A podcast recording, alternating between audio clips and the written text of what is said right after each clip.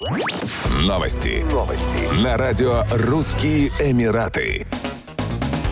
В Объединенных Арабских Эмиратах назвали даты пятидневных выходных для работников государственного и частного секторов. Предположительно, первый длинный уикенд продлится с 1 по 4 мая 2022 года. В этом году священный месяц Рамадан начнется 2 апреля. Он будет длиться либо 29, либо 30 дней в зависимости от лунного цикла. Точную дату начала Рамадана определит Комитет по наблюдению за Луной. После окончания Рамадана жителей ОАЭ ждут длинные выходные. Если Рамадан продлится 29 дней, они продлятся 5 дней, а если 30 дней, то жители ОАЭ будут отдыхать целых 6 дней. Первая неделя Рамадана совпадает со второй неделей весенних школьных каникул. После возвращения за парты школьники будут заниматься по сокращенному расписанию не дольше 6 часов в день. Поскольку Рамадан придется в этом году на разгар туристического сезона, как ожидается, рестораны смогут открыто обслуживать покупателей в дневное время, а бары продолжат продавать алкогольные напитки. В то же время число развлекательных мероприятий сократится.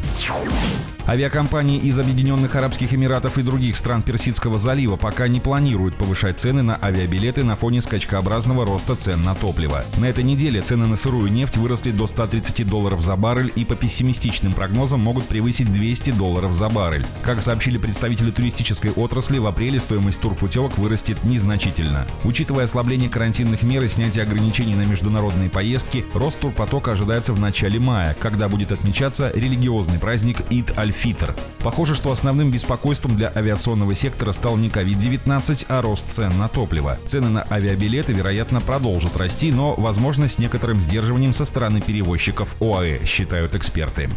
Еще больше новостей читайте на сайте RussianEmirates.com